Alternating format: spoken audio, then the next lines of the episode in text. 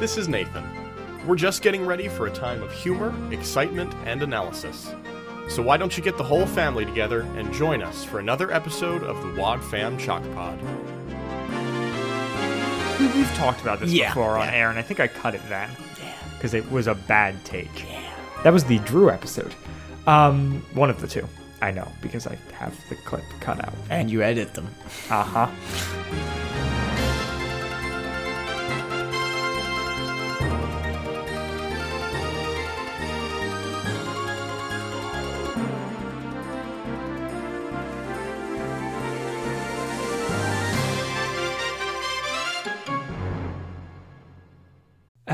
Welcome to the Wad Fam Chalk Pod. I'm Dylan Weaver, And I'm Andrew Sabo. and we are here this week to talk about episode 340 Pokenberry Falls RFD Part 1.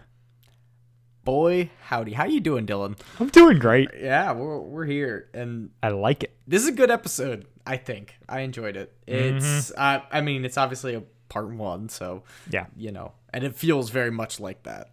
Yeah. These final four episodes are like the reason I pushed for doing this.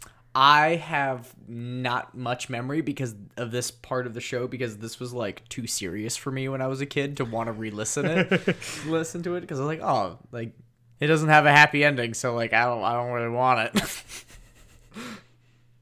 Is it is it not a happy ending, Andrew? I don't remember, so we'll have to find out. Uh, time will tell, folks. It certainly will.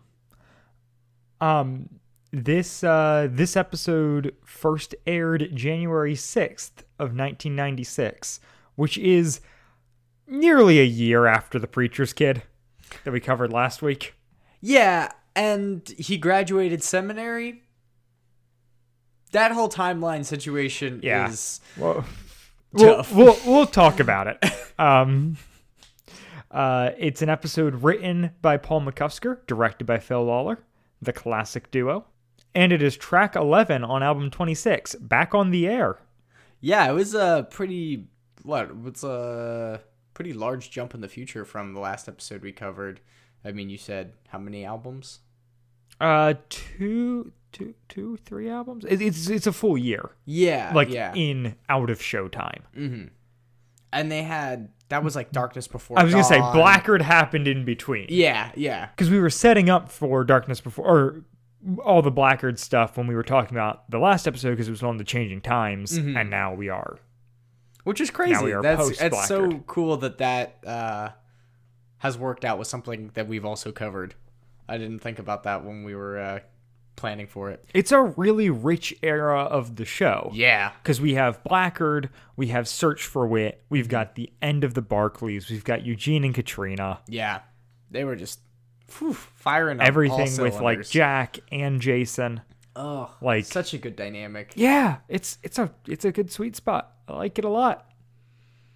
Make Odyssey great again. It's it's very much like a changing of the guard in a lot of mm-hmm. ways. Well, because this is like the end of Odyssey's first family. yeah, yeah. Uh, uh, We'll get into it how how I feel about this family and the family dynamic on the show because, um, do we have any uh, actors or Yeah, so we we got a lot a lot here, um, because we've got a bunch of new characters. Um, so our big one, uh, we have Howard Morris, um, coming in to play Ellis Birch, and the clown at Burger World. I could yeah Yeah. yeah that Yep. you, that one that one checks out. So Howard Morris is uh, most famous for being Ernest T. Bass on the Andy Griffith Show. oh okay. Um, and he also was the voice of Gopher in Winnie the Pooh. Wow, that they really Th- that's it's a well they keep going back to yeah. I I'm okay with it. because all those actors be friends. Um, And they're all Christians. or yeah, at least willing comfortable To taking Yeah. Christians' money. Me too. I am very comfortable taking Christians' money. join our Patreon. Yeah. Um, he also was um, he also voiced Jughead in all of the early Archie series. oh, okay. I never saw that. Yeah. Did you? Nope, I haven't watched any any Archie, including uh whatever the current Riverdale? one is, Riverdale or Yeah, I've Sabrina. seen- Well, there- there- there's a couple Archie series going on right now, right? Well, is Sabrina the Teenage Witch a part of that? That is an Archie comic. Like that's Okay, yeah, yeah. yeah. So yeah. I don't know if he- those are tied yeah. together in the same I- I universe across Netflix and like CW. Right. Yeah. Yeah. I don't. I don't know how how all that all that pans out, but uh, but it's uh, yeah. He was he was Jughead, um, and also so that this will, yeah, that this will maybe shed a little bit light onto him playing Mr. Clown.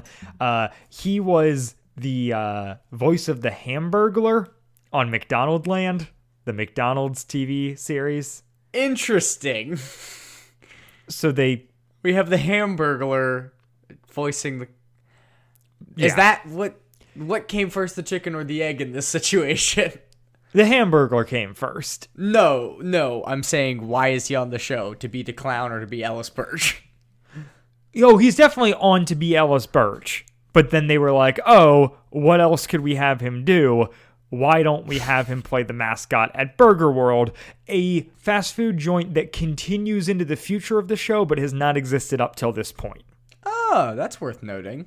That's interesting. And so Ellis Birch, Ernest T. Bass.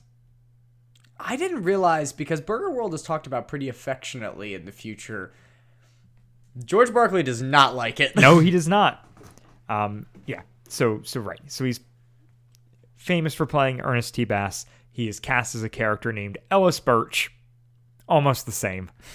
And then he also at the time was voicing the Hamburglar, and they cast him as Mr. Clown. So there's Stupendous. there's all that, and there's going to be a larger. Well, I mean, because we're covering him right now, we can get into the larger Andy Griffith show thing. Mm-hmm. So this episode is called Pokenberry Falls RFD. Mm-hmm. The RFD never addressed. what does that mean? So so here's the here's the story. They it, it's a riff on two different things. So Pokenberry Falls is a riff on Bedford Falls, Okay. um, which is the location that It's a Wonderful Life takes place in.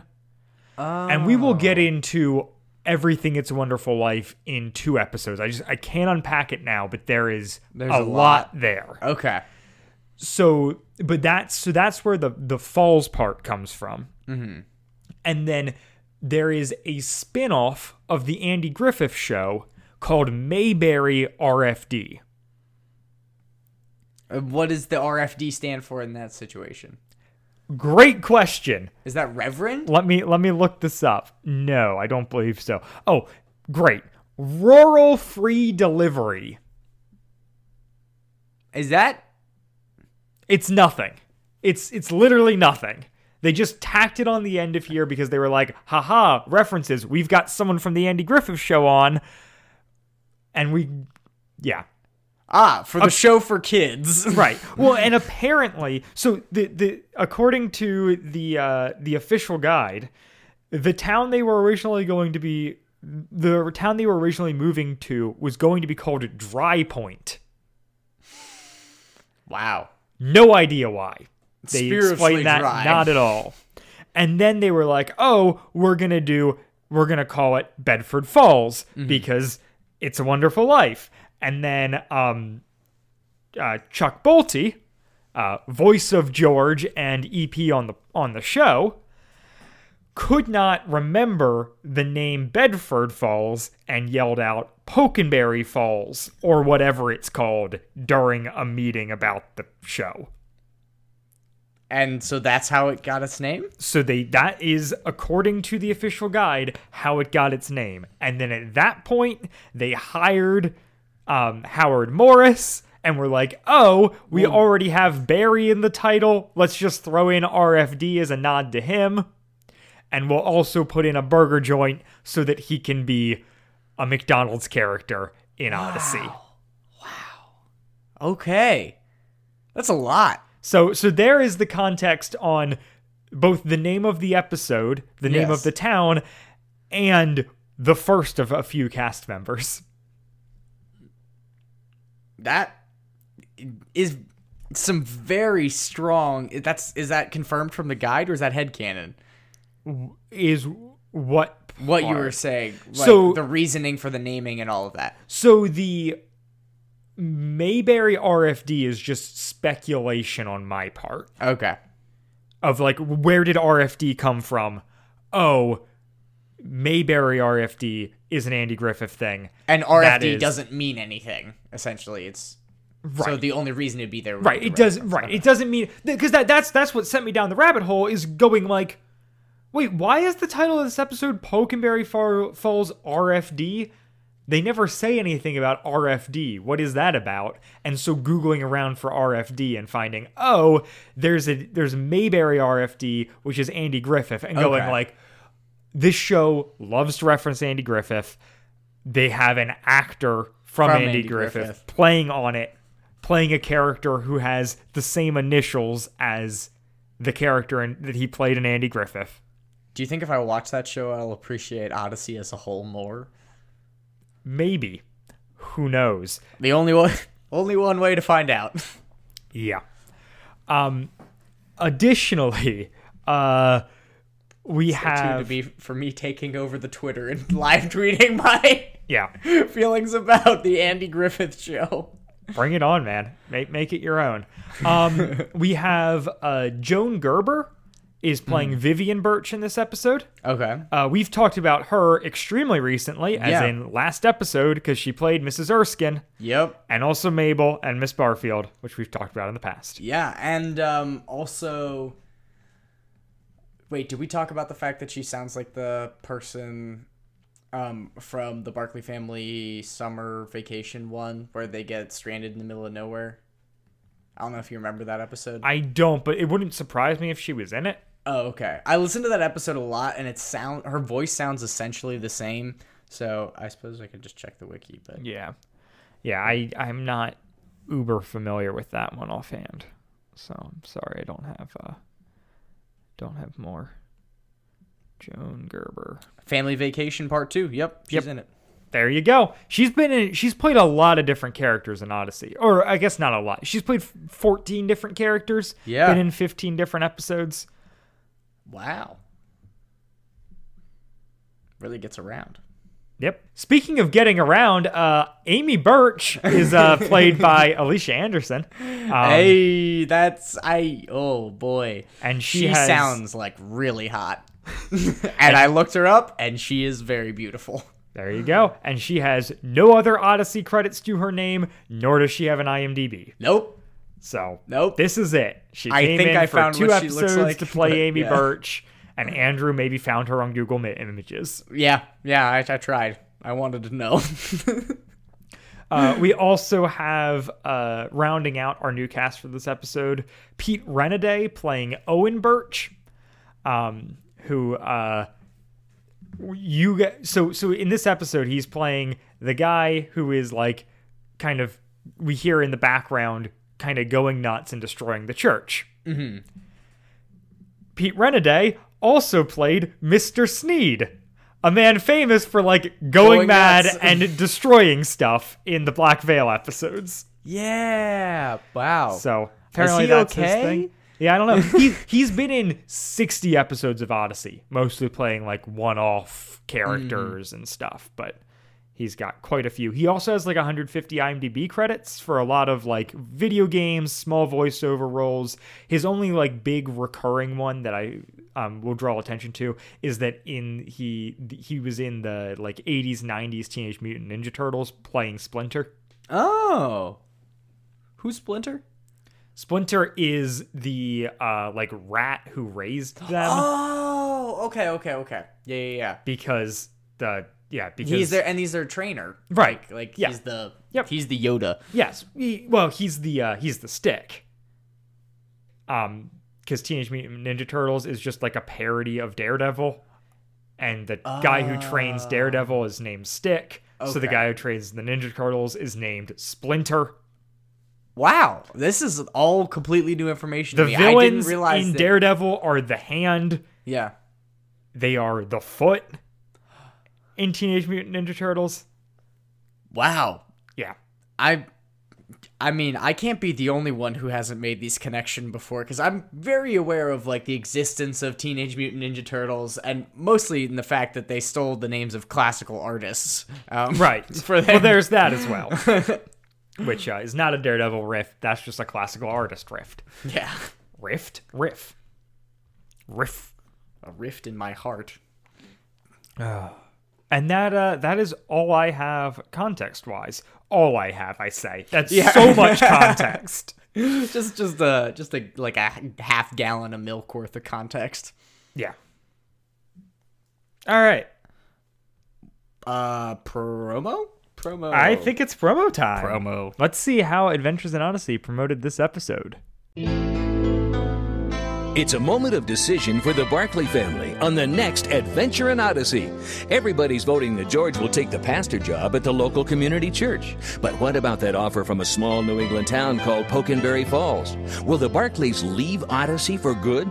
Learn more next time on Adventures in Odyssey.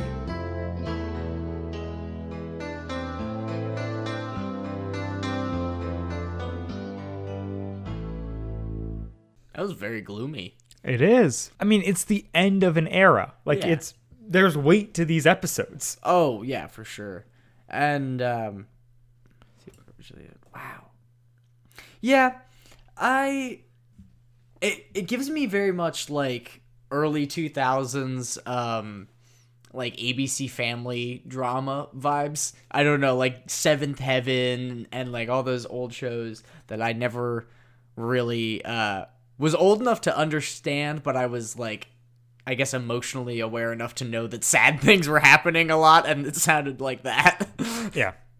and it was always like family goes and kids have to deal with the temptations of outside, you know, drugs and whatever, which we'll we'll get into it. Oh, oh, we will. Probably more next episode, but at Yeah. least a little bit this one. We can we can stick our toes in. So yeah, the episode begins with a Chris intro and then a teaser that was extremely nostalgic for me. I was like, "Oh boy, I why why am I so attached to this teaser?" I, I can't say that it had the same hit- impact for me, but yeah, I get that. me. I I I mean the teaser for um Snow Day, that's like I could have that played at my funeral, honestly. Just be like, this is one of the things that Andrew loved most in this world. Uh, yeah. And then uh and then we jump in with one of the best Odyssey framing devices, which is the Barclays are not filming something. No, no, no. They're making an audio recording to keep their memory. Yeah, I didn't think about that. Did do they have a microphone? Yeah. They It's- must. It's like this just tape recorder. Yeah. And like as much as I just kind of crapped on it, uh for the record, I do have a cassette of my brother and I talking when we are like 2 and 4 Oh yeah, no. that my parents recorded because we didn't have a video camera, but we did have a cassette recorder. we me and my sister made like home videos on my grandma's uh i like she had a like an apple computer so that had photo booth and we were like all about the filters and everything um because we would like do it in elementary school too and so like there are some really old videos of me and her just like wrestling and and um on vacation in like my grandmother's basement and stuff like that and it's really fun it it's really cute. Uh, very, very good luck Charlie esque. Very nice. Makes me feel good. Yeah. And so they're making they're making an audio documentary for Stuart, mm-hmm. um, who is one. Yeah. So here, okay, all right. Timeline Let- issues. Let, us do it here. So this episode begins like once we actually jump into the episode, mm-hmm. it begins with George graduating from seminary. Yeah, they're telling the story. Yeah. Right. So Stuart is one. Mm-hmm. Stuart is born while George is in seminary. Correct. When he's. We don't know how far so so so right so here here here's the thing the episode the series begins with mary announcing to the family that she's pregnant Mm-hmm. we can assume that she's like three months into the pregnancy because that's usually when you announce that sort of thing. I mean, for family, it might be a little bit earlier, but yeah. Okay. Yeah, I mean, we, we, we can extend it just for, for We'll say sake. two months. Sure. So so there's seven months. So from when George starts pregnancy, George is pregnant. Plot twist. from from when from when George starts seminary mm-hmm. to when Stuart is born, we can call seven months, yeah. Half a year and change, and that's Yeah. and that is until unto us a child is born, mm-hmm. Christmas episode. So Stuart's born on Christmas. Yes. he then we then are a so he is now a year old Yeah. So it's a year after that. right so we that, that's what i was gonna say is so we can assume that odyssey time is real time in this instance Yes. because he is a year old and this episode is airing a little over a year after mm-hmm. unto us Meaning George graduated seminary in two years. correct like Is that normal though? So here's my thing. My note just says, wait, so George graduated seminary in like two years max. Is that normal? yeah. I I'm I can't I can't tell if that's a master's or if it, I in my head it was always like a doctorate thing, but seminary might just be a master's. It might just be a two year two year program. I we, I think we can Google this. No, I mean I'll just we'll just call uh biblical correspondent Drew, Huber. Drew, what do you have to say? Drew, you're on the pod. Call him up. He's not having lunch with his family. It's fine. Your call has been forwarded to an Ah. automated. All right. We tried, folks. There's no way to know. There's no way. That's it. We just have have the yeah. It, it can't be known. It's unknowable. Seminary just lasts It's an amount of of the time. mysteries of God. Yeah. All right. So, George graduates seven. well, no, no, no. So, so I want to jump back to the framing device now that we've gotten that whole thing out. Of, okay. Out of the way. No, no, because we we have to talk about a couple things. One, just the the fun of just the the, the family dynamic being really good. And Jimmy being like, Stupendous. them them explaining that like hey this is like we're rec- like you're not going to remember this but we're recording this so that you can look back at it sometime in the future and and Jimmy's like or you just know which cassette to record over Yeah, Which I was yeah, like yeah. good joke yeah. Whenever what? Whenever you go to record, this will be the first one you pick. yep um Ooh, back and in then- the day when you had to record over stuff. Yeah yeah nowadays you just delete it and you never look at it again and sometimes you lose important audio files that way I don't know what you're talking about. That's never happened to me. this is a completely strange thing and out of the blue that you are bringing up. Yeah, exactly. Um, they uh, they reference uh, Pokenberry Falls uh, as it's in New England. Yep. Because that's not a big area of like. I- like northern New York is also New England. I just I There's love like eight states there. I just I love their lack of like their lack of wanting to like tie down any place to a location. Like it's Yeah. like Odyssey is just in the Midwest. Yep. It's in Illinois, kind of. It's kind of in this like weird make believe state Yeah. that is Illinois. Alternate reality where Illinois is not real. Yeah, I mean, it might be Illinois. I don't know. That, that that's that's our running theory on the show, but it has never been addressed. no, no, and Sometimes they go to specific states. Sometimes they go to DC. Sometimes they go to the Four Corners and Alaska. and California. Yeah. But most of the time, it's just like New England, Yeah. the Midwest. Africa. Um, and so yeah, it's just it's just the good old like characters recounting a story Yeah. as like like the the narrative device is we're going to get transported back into the story but Mm-hmm. the characters get to like interrupt and be like no no no that's not what happened Mm-hmm. it actually went like this like that whole thing which is just always fun yeah. Oh yeah. Because the thing george is- is like oh sorry Oh, I was just saying their family dynamic is so good because these voice actors have been working together for so Yep. long. Like, you know, in, in all of the sense where it feels emotional. wait a second wait a second an- drew's calling back Oh, hello Hello? Can you hear me? i can hear you can you hear me I can now, yes. hey Uh, we we we had a we had a seminary question. and We decided to call you. You're you're on the air of the Wad Fam Chalk Pod. Oh, great. Okay. How long does seminary last? Uh, depends on what specific degree you get. Um, What about just pastoral seminary?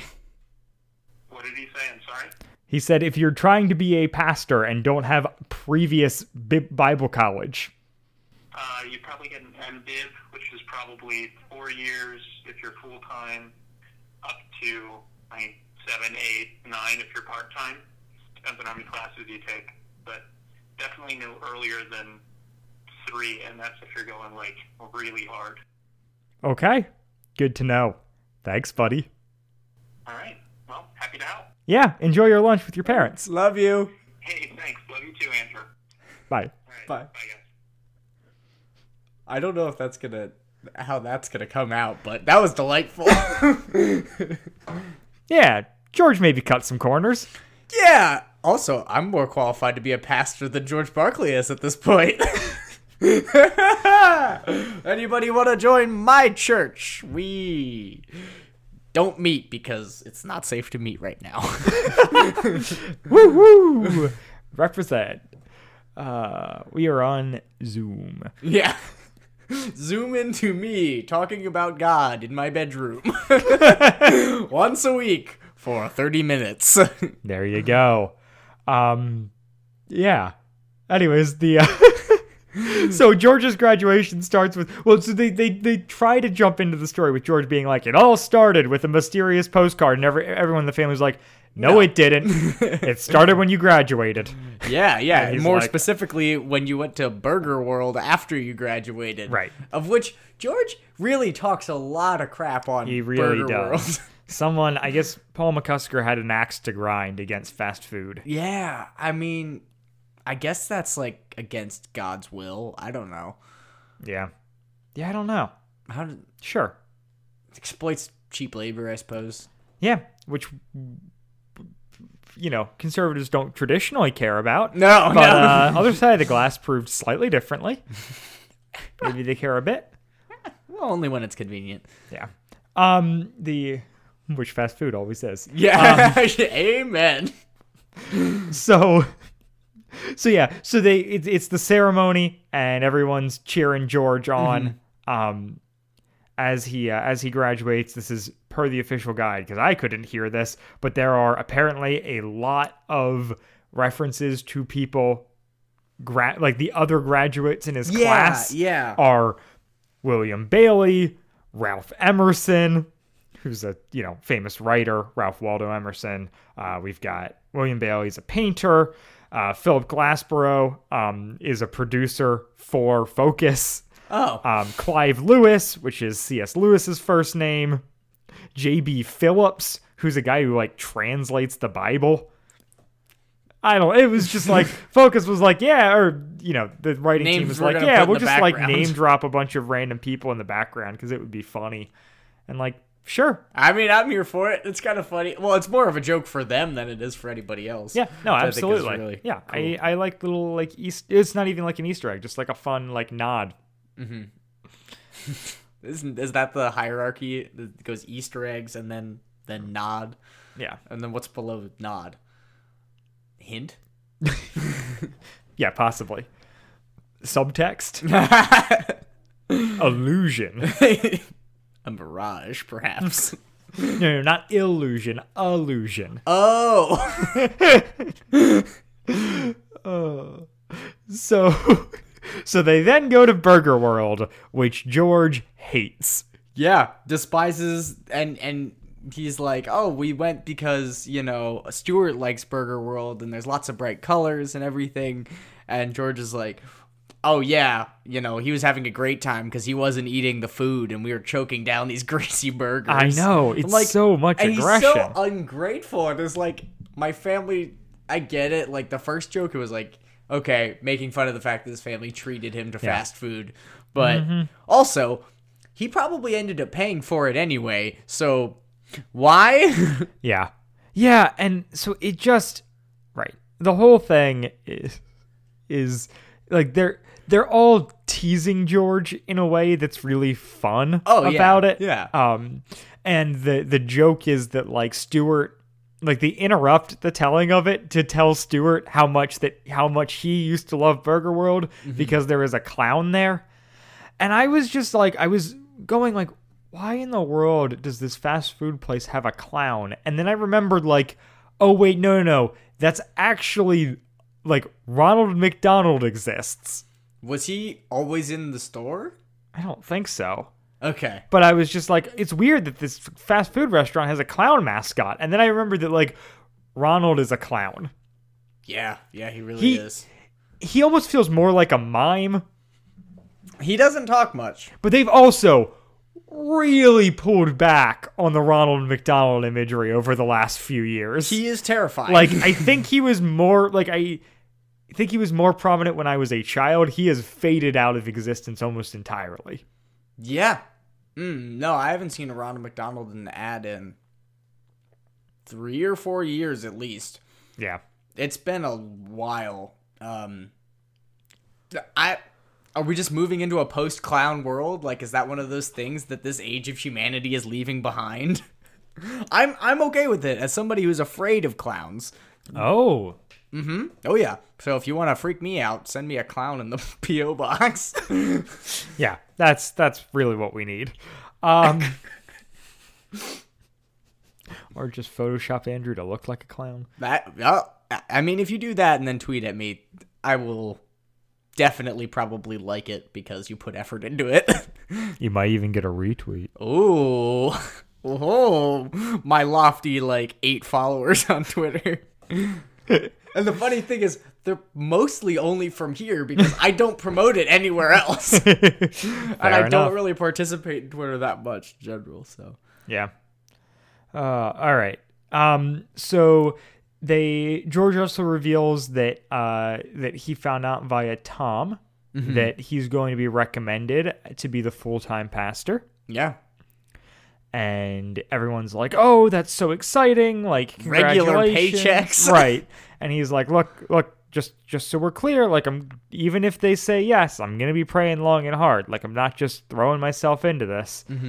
And then, um, yeah, they're like, they're you ha- sound like such a pastor. I know, and they're having like this serious conversation, and there is clown music in the background. Yeah, well, uh, I mean, we forget that the seed introduced like there's circus music and it's just the clown yelling, "Welcome to Burger World," and it's uh, whew, it it's a it's a powerful image in my head. I will say that. Yeah, no, that, that's that's totally fair. Perhaps the clown is the reason I didn't re-listen to this episode much.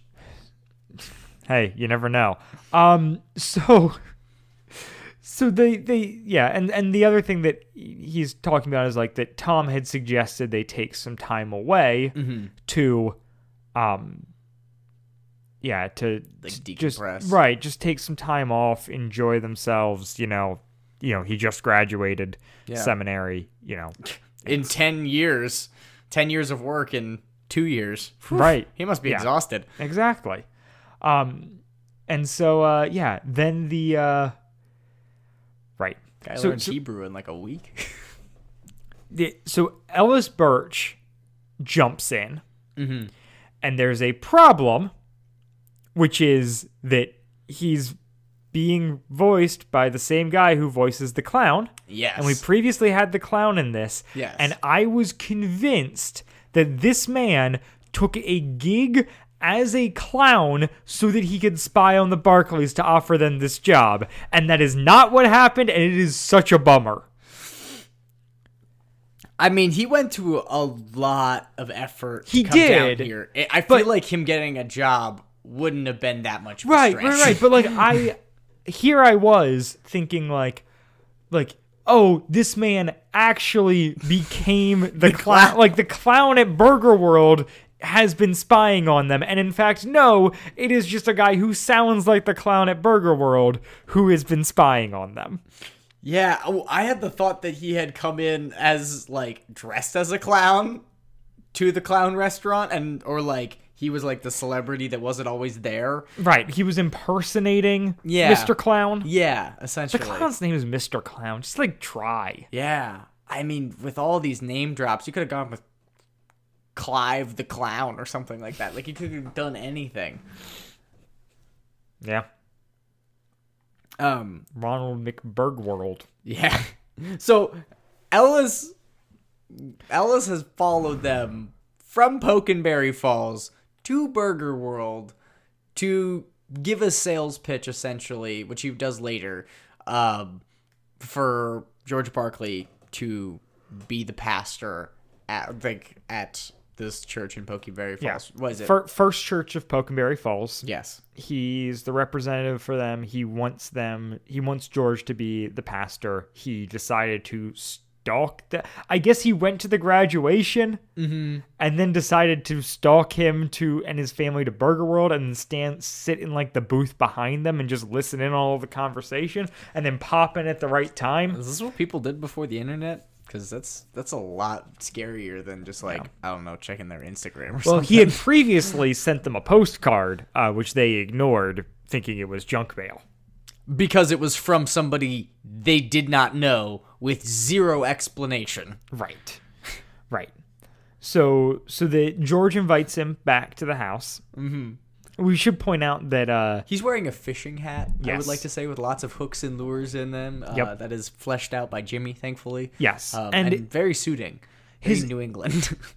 right. And his family just in general is not uh like George's family is not super into this guy. Like we don't get good vibes from him. no, no. Well, especially because it's coming off the tail of literally like the storybook ending, which is him becoming the pastor in the church that his kids grew up in, and Mm-hmm. he's invested so much in this town. Mm-hmm. So yeah, Also, what happened to Reverend Pastor? he died. Apparently, I don't know. Like, right, like, did, well, what happened? Is the man dead? Did he just decide, ah, I need to step out of ministry because, like, I'm not doing great? It Like, wouldn't have been that hard to throw it in. What There. happened? I know the man doesn't have a name, but you could at least do us the courtesy of saying what happened to him. Yeah. uh, Well, considering he had a heart attack. Yeah. I just wanted to take some time off and be with his family. Uh, my guess is that's the the route that Odyssey would take. Yeah, probably. Now, maybe, maybe, maybe the man lost his faith. Oof. I mean, sometimes when you step beyond the curtain, you don't like what you see. That sounded very focus of me. No, it didn't. It sounded like you were referencing, like, a Western. a Western about dying and what you see on the other side of death? Have you watched The Ballad of Buster Scruggs? no, actually. You should. Is that what it's about? It is a series of six short films all about death in the Old West. Directed by the Coen brothers Wow, that sounds delightful. Okay, uh, and streaming on Netflix. There's my plug this episode. there you go. And my plug is Dylan's plug. Um so yeah. So then they go they go back to the house.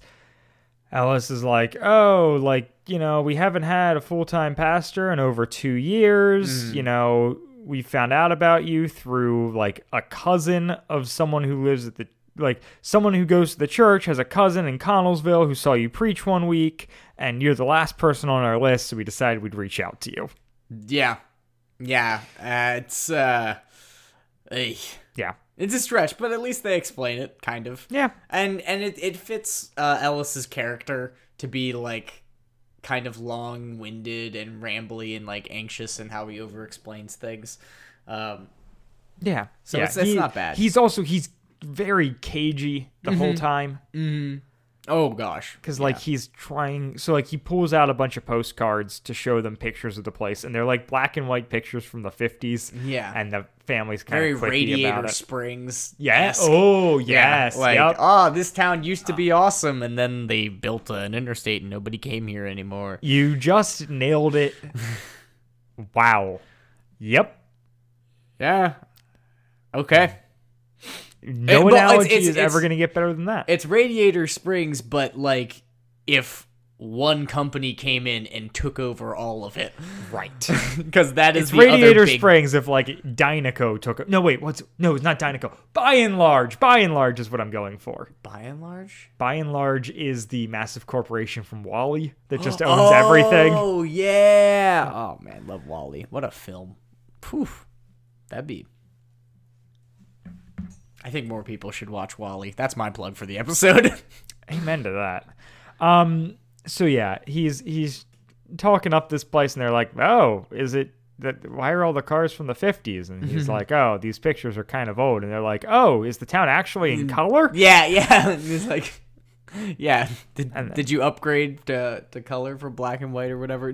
Because Jimmy's riffing on it. Yes. Jimmy's jokes are actually really funny. Yep. I feel. we've talked about that a few times now, but yeah, absolutely. yeah. Um, and then Ellis is like, "Oh yeah, well, like I'll fly you out to Pokenberry Falls. Like we Mm-hmm. can go next week. I've got the, uh, you know, I've got the company plane from Barry Lionel, who Mm-hmm. owns the town. Fancy guy name Lionel.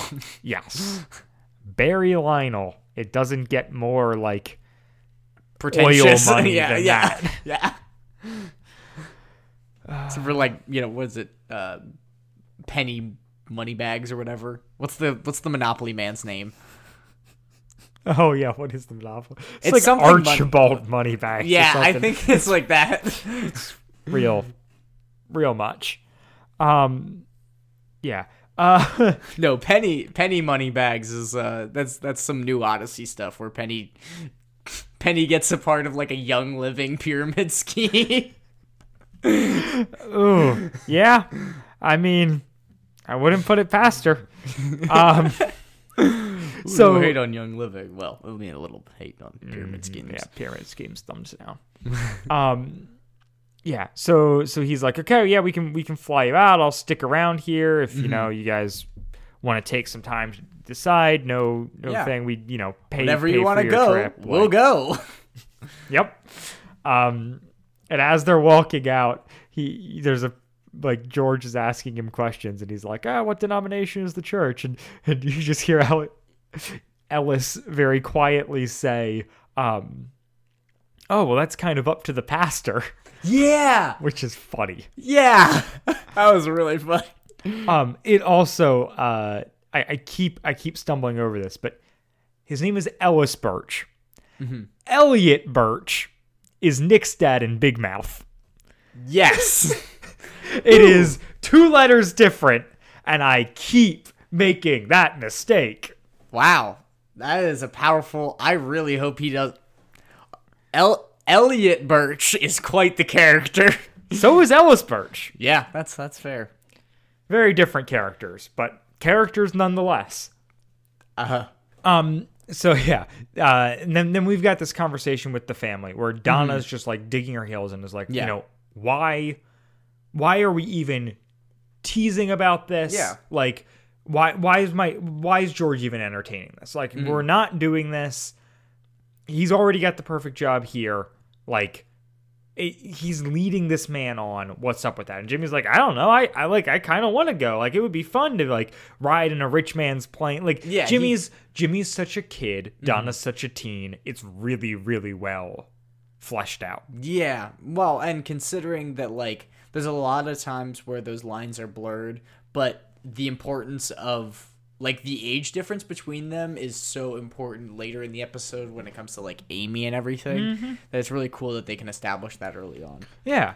And Mary has like a very neutral position, which I can appreciate, where she's like, Yeah. "Look, I don't want to rule this out, Yeah. but like she's not like gung ho about it, nor is she like well digging in her heels. Why and- would she? She just had a Right. kid. Like, and they're like we said, there's like Right, she's not gung ho, but she's also not like outwardly upset by the idea, which Yeah. I appreciate. That Well, she's 'cause just she can taking visit. neutral and sounding it out and uh, taking it like an adult. yeah.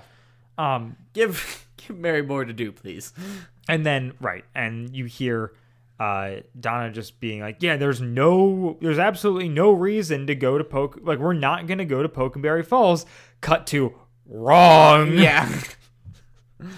no, yeah, there's um and George is defending it saying that Is that is modesty is the best policy? The other one that has George saying wrong, like that. wrong?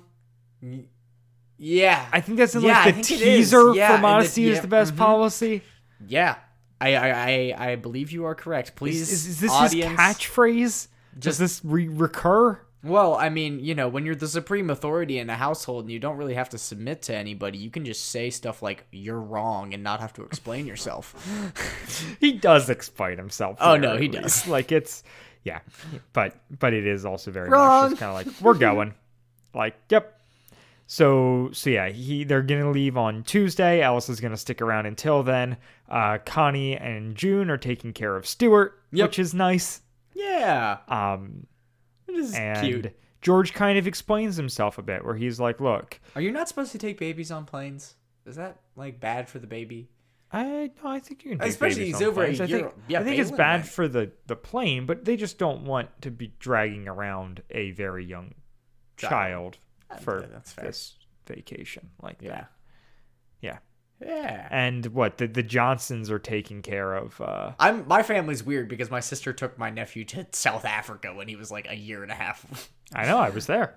um, the uh, uh, um, oh, the Johnsons are taking care of uh, normal.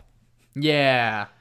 Um, and so yeah, George just gets to explain himself a bit here, where he's like, "Look, this is like the only church in Pokenberry, which like is compelling. Like, yeah, it's significant that like it is that's a pretty big deal in in this argument because I think what ultimately ends up like swaying them is the position of being able to shed some good and be really the only light. Odyssey is already a perfect Christian town, Yeah.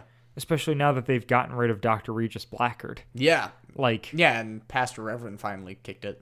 like they have multiple churches. If they don't, like, if George doesn't take it, there's a million people who could step up and take his place. Mm-hmm. like this is yeah i don't know and he's just like it's like there's it's not like doing the obvious thing isn't always doing the right thing Mhm. is what he says and then it's also just like of there's a no downside to us going like Yeah. Oh, yeah. we're, We give it it's an not, opportunity. it's not gonna cost us anything we can go out there for a couple days you know everyone's able to get off work we can arrange care for people and yeah let's just go Mm-hmm.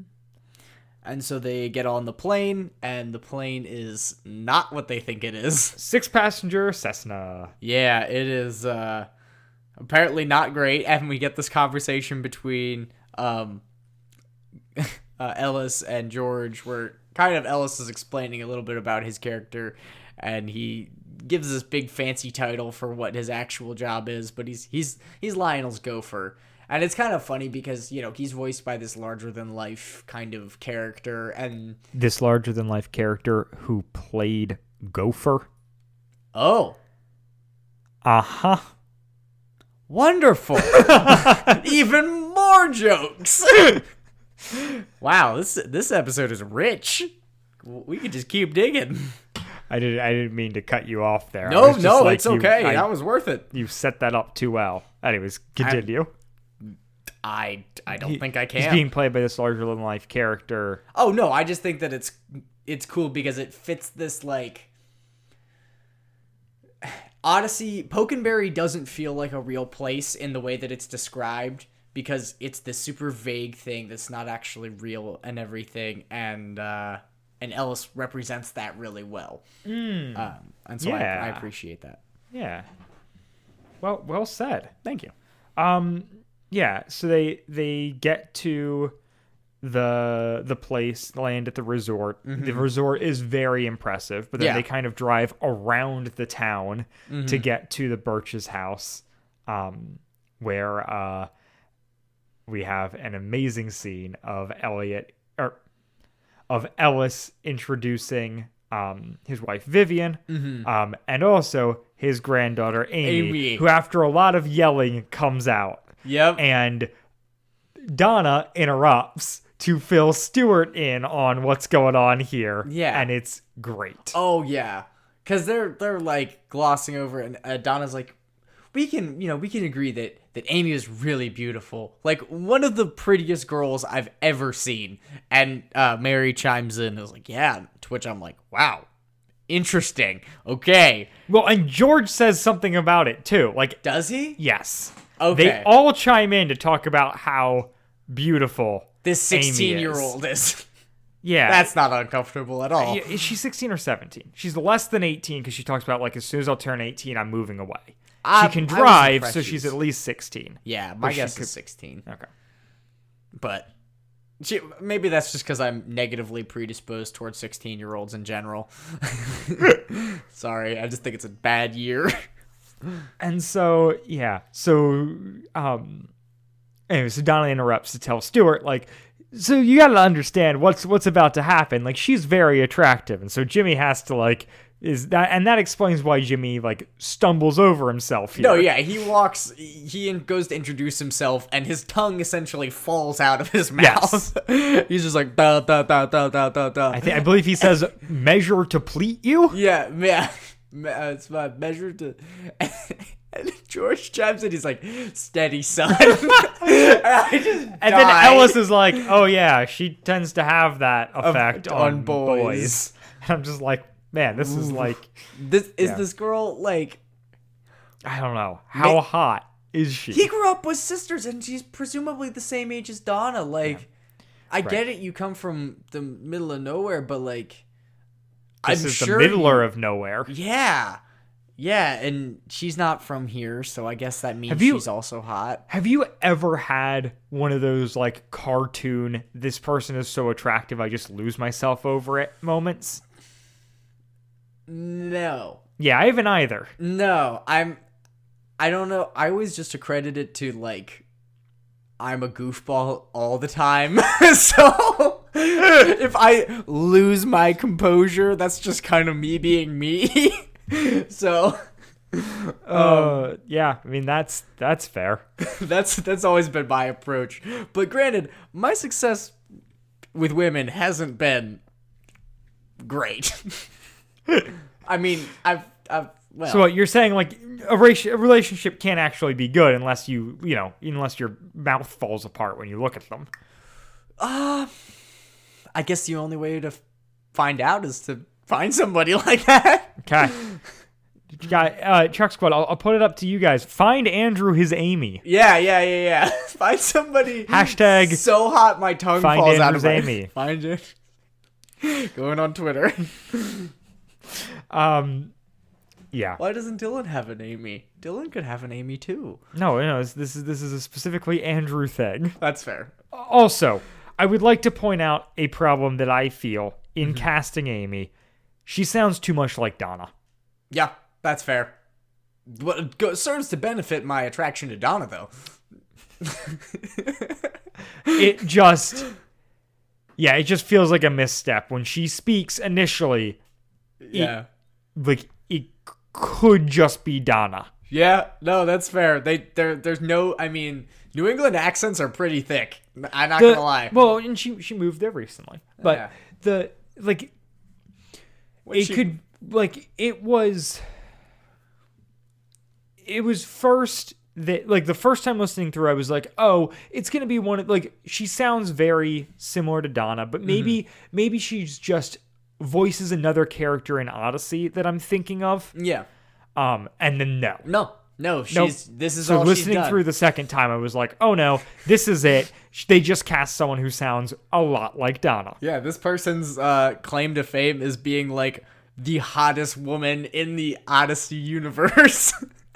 right yeah And Um, the Christian uh in the Christian conservative universe, which means she's probably wearing like a tube top. that didn't cover her belly button. Ba, ba, ba, ba, ba, ba, But wa- Andrew- auga. was the belly button pierced Uh, well, you know, events of the later later events in this episode would lead me to believe that she does worship Satan, and that is the mark of the beast. So, Really? I thought that was septum piercings. Uh oh, uh oh, the bull joke. Uh oh, I swear I don't worship Satan. I just listened to that one mountain goat song ironically. All right. Um that joke for nobody. for the John Greens listening. Um, Could you imagine? no. So they're then explaining um that uh oh that the Vivian explains that they're going to that the Barclays are actually going to stay there with them. Um Donna can s- sleep in Amy's room, Jimmy on the couch, and the Mary and George get the guest room, which is a very clean working out of Oh, where yeah. people can stay. It's great. and and a Um, very uh I don't I don't know what kind of person goes immediately into that analytical way of thinking as far as like where's everybody going to stay? I know, we'll just explain it right away. Yep, that would be me. Yeah, Um, me too actually. and so yeah they they this is this is because they're haven't finished putting the pipes in the parsonage Yeah, because they were doing plumbing work and then it's like no it's the pipes they're not in yet and then donna's like wait it doesn't have plumbing and and elliot's like and and ellis is like they no they have plumbing we just took it out yeah, And it's I'm like- part of the remodel. okay. I, is that supposed to be a lie or a joke my I my thing was this parsonage was in such terrible shape that like it was probably just a repurposed old building so there was like if it if it functioned before it it wasn't good Yeah. Yeah. All right. Um Oh, and the other thing we should note is so the reason that the granddaughter Amy is with them is because both her parents died in a car crash. Something Ah. that is just said real quick yep because we just needed an explanation. yeah this, It this is- episode is full of strangely specific stuff It's- like like the well- model of her car Yeah. Well, I we I've got a note about that. But so I think the reason I don't know. I think it's this classic trope of the in like Odyssey and other conservative media and just like it's just the thing of like if there is a girl who is acting out, mm-hmm. her parents can't be good people. Yeah So like the like like we see later with Erica. Yeah. Where like her dad sucks. Yeah. And that's why she sucks. And so if you have someone who is you know an influential person in the church who is good, they can't have a rebellious daughter. We talked about this with Preacher's Kid. Mm-hmm. So they do the sidestep where they're like, this isn't their daughter this is their granddaughter. That's mm. how we can get away with the fact that she is rebellious and not have to hold them accountable for it. huh It is like it's a trope that comes up a lot. And so I just wanted to draw attention to it here of like Yeah, that's This really is- an unfortunate excuse that just like not acknowledging the complexities of mental health and instead we're just like, "Oh, yeah, her parents are dead." Right. Well, right. It's giving it's giving her a reason to act out, but it's also getting them off the hook as though they would be, you know, held responsible and like shamed Yeah. for raising a daughter who acts out. Yeah, because And so no, because that means that she's that they're not good parents and if they're not good parents, they shouldn't be like high members of this church or whatever.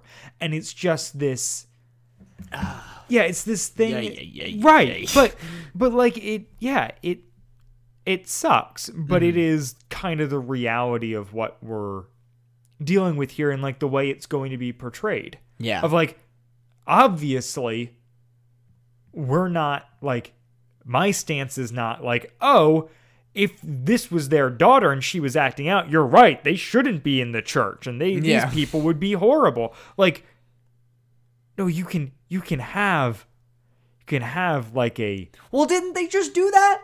Didn't they literally just do that in the episode where preacher's kid? Yeah. Yes. Where Uh-huh. George defends Donna being Correct. not perfect. Correct. And that is the point I'm trying that's the thing I'm pointing out here is that like Dare we use the H Even- word? even- Hypocrisy. even like a year ago in the show, they addressed this in like we don't need to have like our people don't have to be perfect in order to be pastors' children, mm-hmm. which was written from a really good place, and we loved that episode and what it had to say. The problem is like now we're back on just kind of the default lane for conservative media. Which is and and so it's just Yeah. like this is this is just like this is how you this is the thing you default to. Yeah, like it's it's the nobody made a choice. They just went oh she's gonna be the grandkid to explain why she's this messed up. Yep, without bothering to think about it complexly and think about the greater implications that that leads to and what it means to be like doubling down on that trope they were just like oh this is how like we reconcile this quickly and efficiently. And what it actually results in is just this quick line about like oh yeah her parents are dead yeah. this is our granddaughter and it's and Well, the thing I is don't there- it's a super sales remember- pitch. It's it's all the sales pitch. Right. And I don't super remember the next episode in Me neither. detail. Like there's a chance that maybe the death of Amy's parents is explored a little bit. Mm-hmm.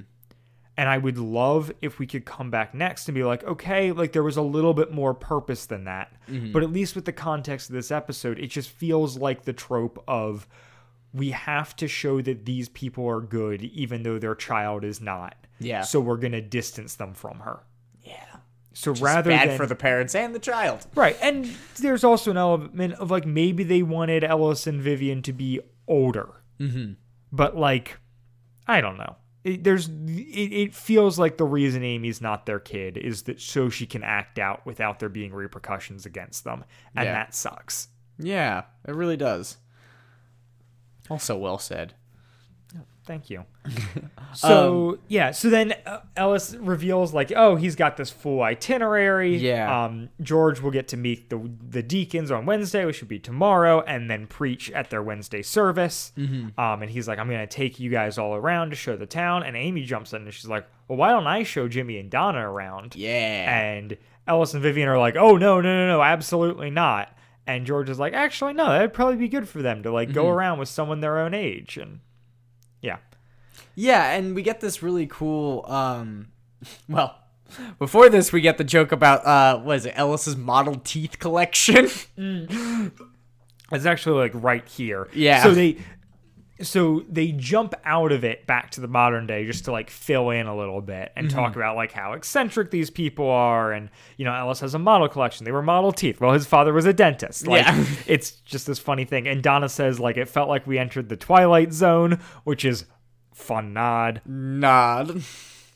Also, I don't know if you have this problem, but now in normal conversation, when I try to say Twilight Zone, I I say- say, Twilight like Yep. nine times out of ten, and it makes me sad. Yeah, no.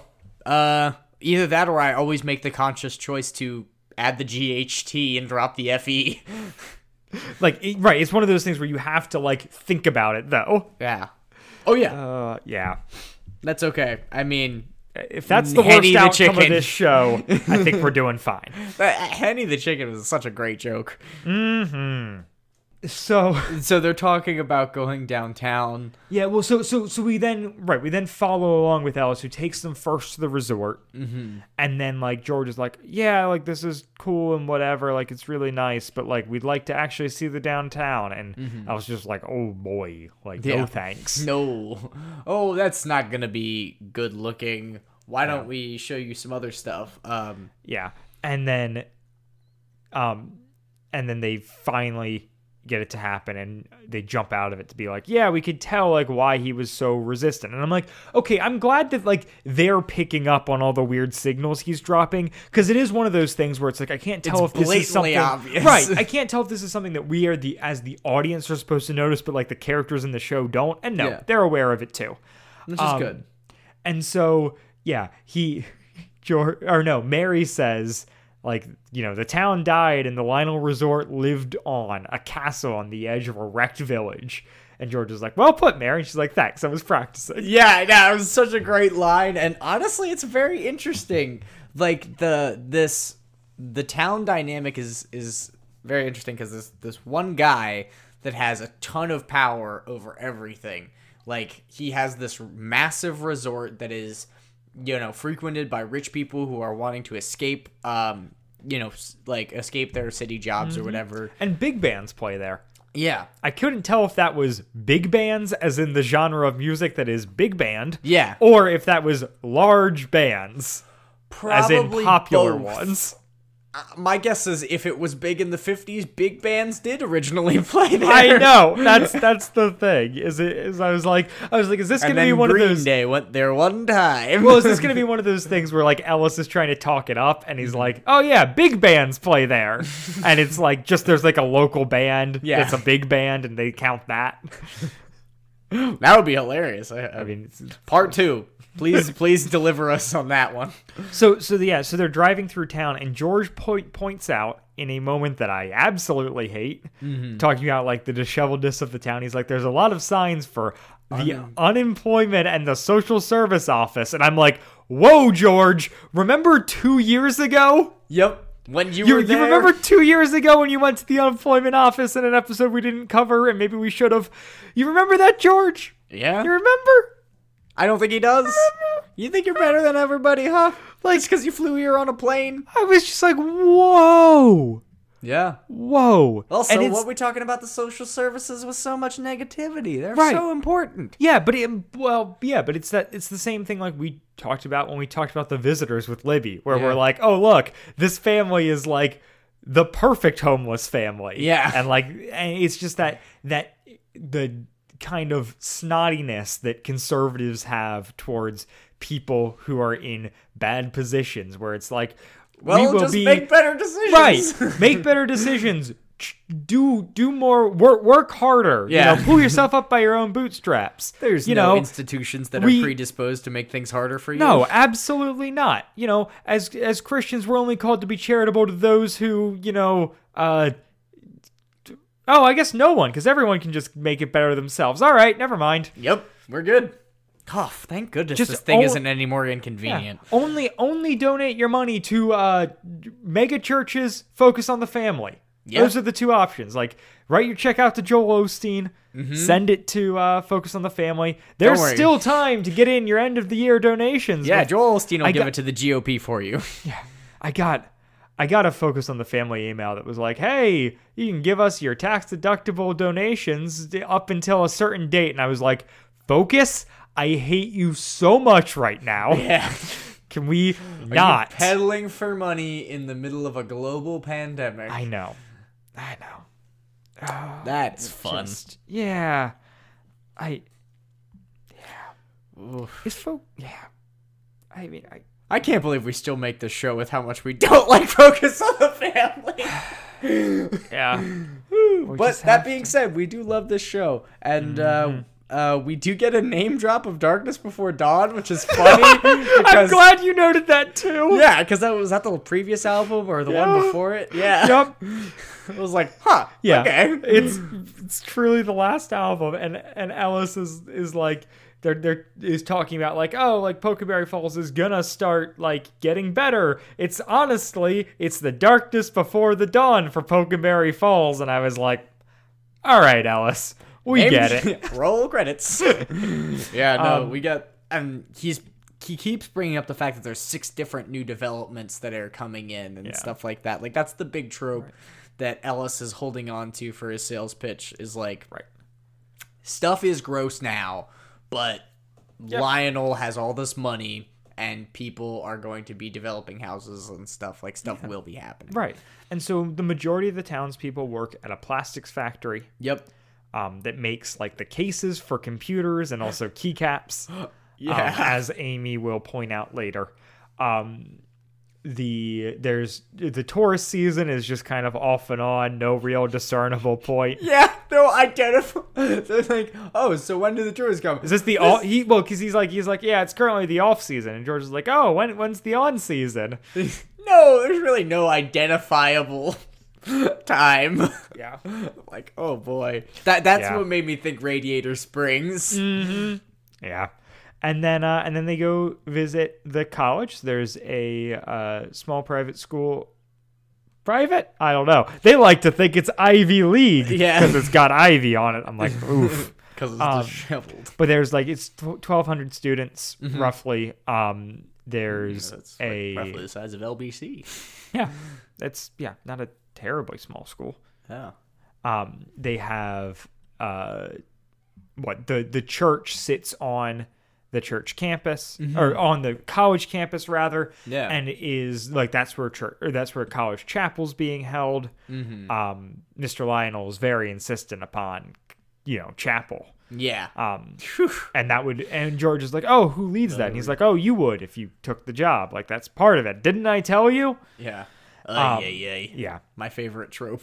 Yep. And they they cut out to say like and the church like really is beautiful. Yeah. Oh, yeah. Amy is. Or, I'm sorry, not Amy. Mary is talking about how genuinely pretty this church is, and like they're talking It's about the how diamond in the rough. Yeah, they're talking about the the prettiness of the surrounding area, and like as somebody who really thinks that New England at certain times of year is beautiful.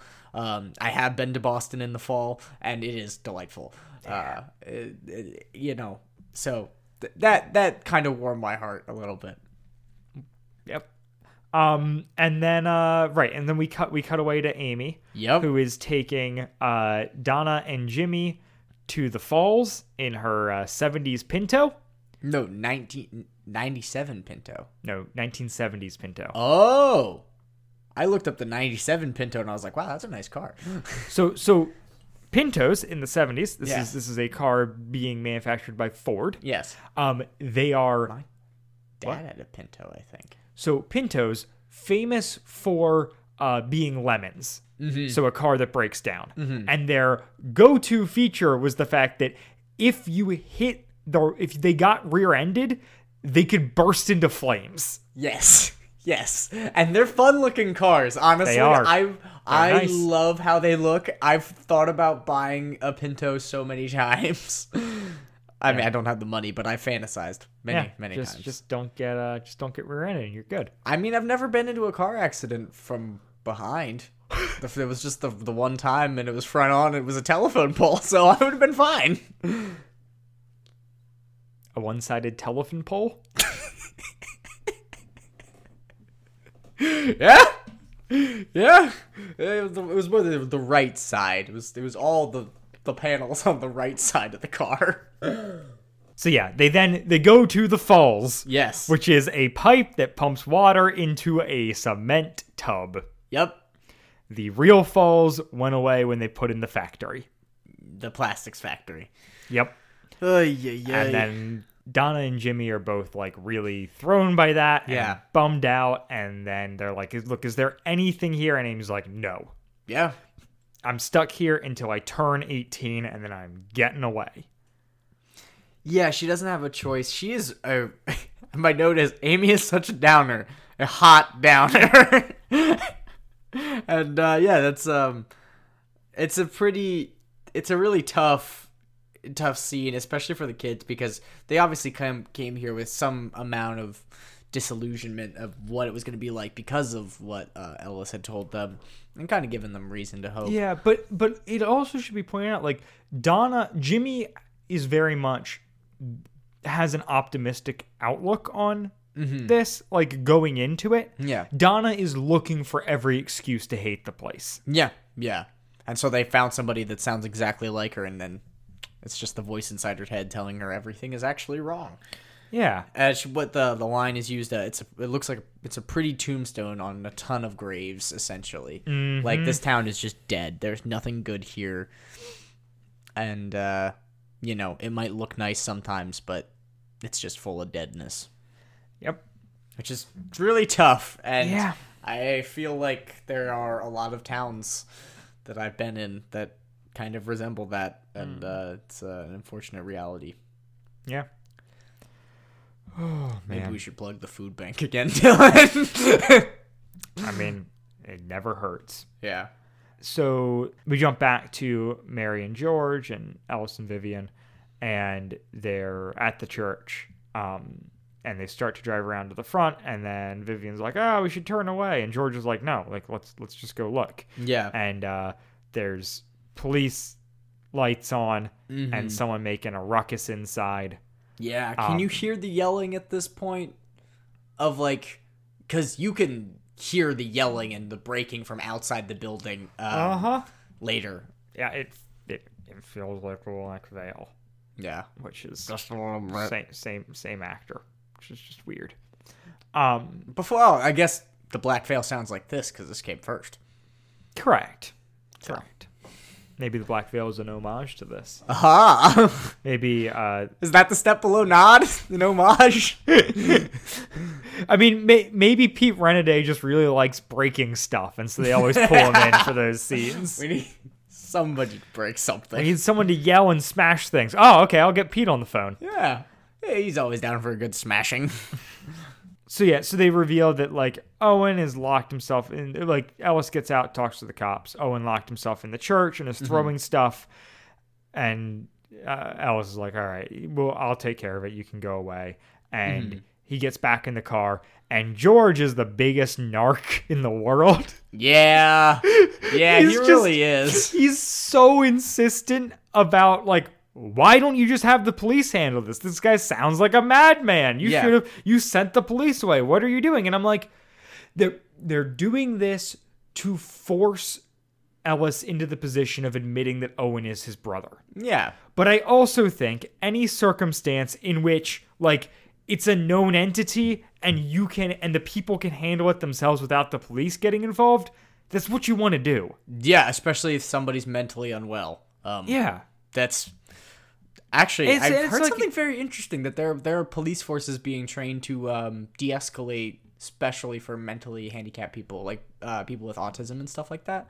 Um, like they have to handle the situation completely differently, which I think is very Yeah. cool. I agreed. Need some of that in Pokenberry Falls. That's for darn sure. Yeah, well, and it's just right. So it's this thing of like I don't know. It, it's it's a small town. Like they all know each other. Like Yeah. it's weird that George is like is like, why are you sending the cops? Like he's Yeah. so on edge about it. I'm just like, buddy, like you know they've got it under. Like I, I, uh, I personally would trust Ellis if he said I've got this under control to you know have it under control. Yeah, no, and But- well, and Ellis, he seems calm, and the way that the cop talks to him, I was like, oh, clearly this is a reoccurring right thing. yeah yeah and i Uh, guess george doesn't get that but it is just funny how like How negative he is. and how insistent Yeah, Just- and and is is the where the scene ends is Owen, um, or Ellis admitting that Owen is his brother. correct he says like he, he's my brother like he can't break stuff at his like he doesn't he's he's, he's not at his house anymore to break stuff so he's here at the church or Mm-hmm. Yeah. something Yeah, um and then they they jump back to amy and jimmy um and donna Mhm. um and are kind of talking back and forth and amy you know references her friends you know yeah, one of them named Scotch. His real name's Kevin. yeah. so I was like, wow. I wish I had a friend Kevin who I could just call Scotch and confuse him. Um, I don't know any Kevins. That name really must have died out. yeah, I think it did. Um, so yeah, and then and then um, They're talking uh, Amy's right. So talking about well, Donna's like, oh, do they, those kids like go to the church? And she's like, no, none of the kids in Pokenberry go to church. Yeah, And then Jimmy's like, "Oh, you know, is is Scotch your boyfriend?" And she's like, "No, I would never date anyone from this town." And Jimmy's like, "Oh." Jimmy's initially just like happy she's not dating, and then is like, "Oh shoot, if uh, she won't date anyone from the town, and she'll only date me if I'm living in this town, she's not gonna date me." Ah, shoot. have you ever been there, Dylan? Has that ever happened to you? The the the, the catch twenty two of. I'll only be with her if I'm in the same town and she won't date anyone in her town? No. Oh, that's unfortunate. Does that happen to you, Andrew? Wait, it's unfortunate that it hasn't happened to me. Yeah, I would say that. that I mean, missing get- it's out. a summer. It's a summer camp thing. Ah, Yeah. See, see, I never had a, I never had a summer camp romance. Oh, Which I've had too many. I mean that that surprises literally no one. Nope. So yeah, and then yeah, there's there's that. Um, there's also j- just then Donna jumping in again to be like, "You're so attractive," and I'm Yeah. like, "All right, Odyssey, We're just gonna say this I'll again. ship it." We're just gonna. yeah, I ship it. I ship it hard. We go. We go. Damie. We go. Damie this time. uh, and then um and then uh J- Jimmy like doubles down and is like, "Yeah, you could be like a model." And I'm like, "All right, Jimmy, chill." Keep it in your pants. Come on. Come on. Get yourself together. Come Um, and on. then Amy's like, "Well, let's have a good time," and whips out a bottle of alcohol. Presumably scotch, but I mean, possibly. we don't know. Headcanon is that uh, is that her her not boyfriend Kevin, who goes by Scotch, buys them scotch. Yeah. I It's don't a know. different kind of plug. But um, What? Yeah, uh, uh, plug is uh, slang for like somebody who buys you alcohol or drugs. Oh, right. Okay. Yeah. No, no, fair. Well, well, well done. Way, way to know the street lingo, Andrew. Yeah, yeah. That's what I'm good for. uh huh. Whereas I don't break the law. I feel like I know for a fact that is not true. I don't know what you're talking about. Um, so, uh, so yeah, and then, uh, just as things start to get good, George interrupts and says that they are out of tape. yep. Classic. And Jimmy's like, ah, just when it was getting good. Yeah. And I love it as this little framing device. It's just, it's a clean way to Oh, it's such a good way, and it's perfect to end a two part or like like exactly a two part. right because everyone listening is having that same Yeah. response like it's jimmy gets to be the audience surrogate in a way that's really fun in a way that like chris sometimes is in the Mm-hmm. outro but this time we get it to be jimmy mm-hmm any other i don't know anything else we want to hit on from this episode just general thoughts and feelings Uh, I you know I liked it. I think it's it's interesting the kind of world building that they're doing.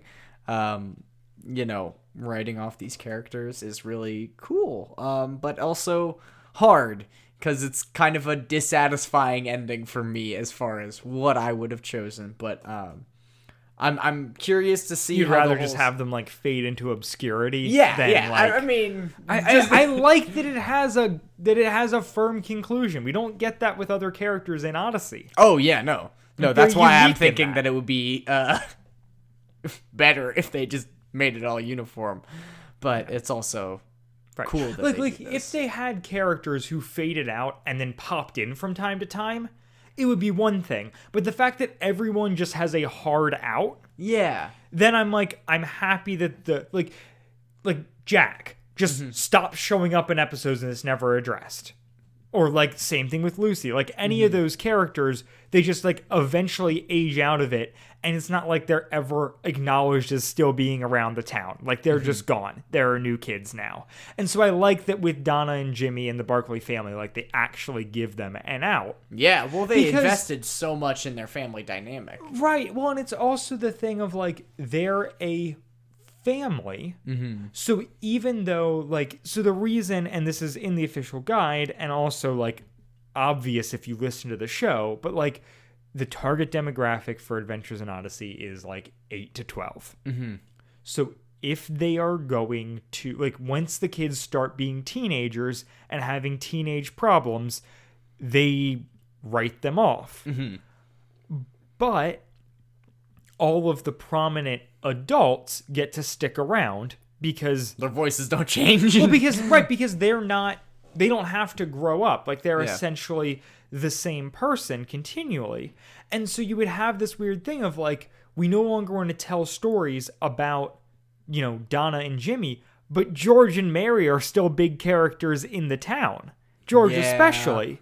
So they really have to like he's the one he's the one character who has kids and his own stories so okay, that makes a lot of sense. like the later we get Ed, mm-hmm. and they do a similar thing with the Washingtons of kind of bringing their story to a close. Yeah, by moving them to Connellsville, right? yeah, Yeah. And so like we get like that just is yeah, it makes sense. It's the it's the like I don't know it yeah it, it it's cool. It yeah, it's it's interesting how they make these people more increasingly human and that in some ways takes away from the show because the show itself is not really set up that way. Um but it is very beneficial for these characters and like for the audience because you know, this is the first family like this is really cool. Um you know, going all the way back to album 2. Yeah, no. I'm I'm enjoying it. I'm looking forward to part two and for uh, the Pokenberry Christmas episodes because I don't really remember those at all. So this is gonna be. Uh, it's been a fun series so far. I've had a lot of enjoyment in it, and um, I'm excited to see how it concludes. Yeah. Um, Do you have anything else to add? I I don't. So so yeah, that's yeah. Uh, I mean that that's that's where I'll leave it. Anything you're plugging? At all? Uh, do you want to plug the food bank?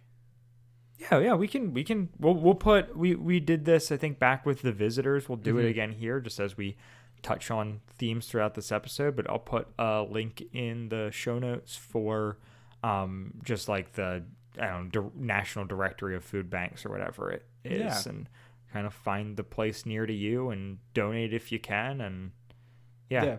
It's it's winter time. There's a lot of needs. It's cold and uh, canned goods and stuff like that, especially with COVID. They go a long way. Um, I've tried to participate in the past in what little ways I can. Uh, but yeah, every every little bit helps. So Yeah. Yeah. do And- it for the pod. And now for some shameless self promotion. Yeah! We have uh, two new reviews that I'd like to read, uh, both five stars, coming from uh, Paper and Pencil, who writes uh, Great podcast. I love hearing other opinions about Odyssey. The podcast is great entertainment and conversation for anyone who's familiar with AIO. Oh, thanks, Yeah. guy. Thanks, Paper and Pencil. And then we also have one from Oddhayer Fan who says, Good podcast. Just makes me happy. It was pointless. I Yeah. loved it. Yeah. Uh, and uh, if you would like to leave us a review, if you do it in on Apple Podcasts in the U.S. or Canada, we will see it. If you do it elsewhere, just tweet at us or DM us on Instagram or send us an email or something so that we uh, know where that review is, so that we can uh, read it off and, and talk about it here on the podcast. It makes our lives brighter, and we'd love to shout it out. Yeah, yeah, yeah.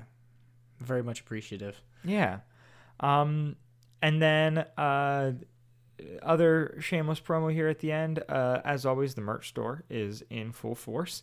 Um, but I wanted to point out a fun thing that uh, if any of you guys are ambitious, uh, you can go for. So uh, we recently got our uh, TeePublic status upgraded from uh, user to affiliate. Hey. And so one of the fun things with that is that we can feature other people's designs in our store. oh, So if you do Adventures in Odyssey or Wad Fam Chalk Pod related artwork and upload it to TeePublic and put it on products, uh, contact us in one of those ways and we will put it up for sale if we like the design and we probably will. We've got low standards. yeah, yeah. Um, we'll put it up for sale See in like in it. our in our store so that uh you can get a little bit more eyeballs on that. Yeah, that's fun. Just another way that we uh, we can work together and Yeah. make this space a little bit more fun. Right, exactly. We're we're we're trying to be a community here. We Yeah. don't just want it to be Andrew and I preaching down from on high. Cuz nobody wants that. No, no, and I don't feel for particularly high currently. So All right. Uh, so with all that being said, we're going to be back next week to talk about episode 341, Pokenberry Falls RFD Part 2. bye, guys. Bye. Wadfam Chalk Pod is a presentation of the Lidditz Podcast Co-op. This show is a fan podcast and has no official affiliation with Adventures in Odyssey or focus on the family. As such, the copyright is ours under Creative Commons. Follow the podcast at WadFamChalkPod on Twitter and Instagram, or email us at wadfamchalkpod at gmail.com.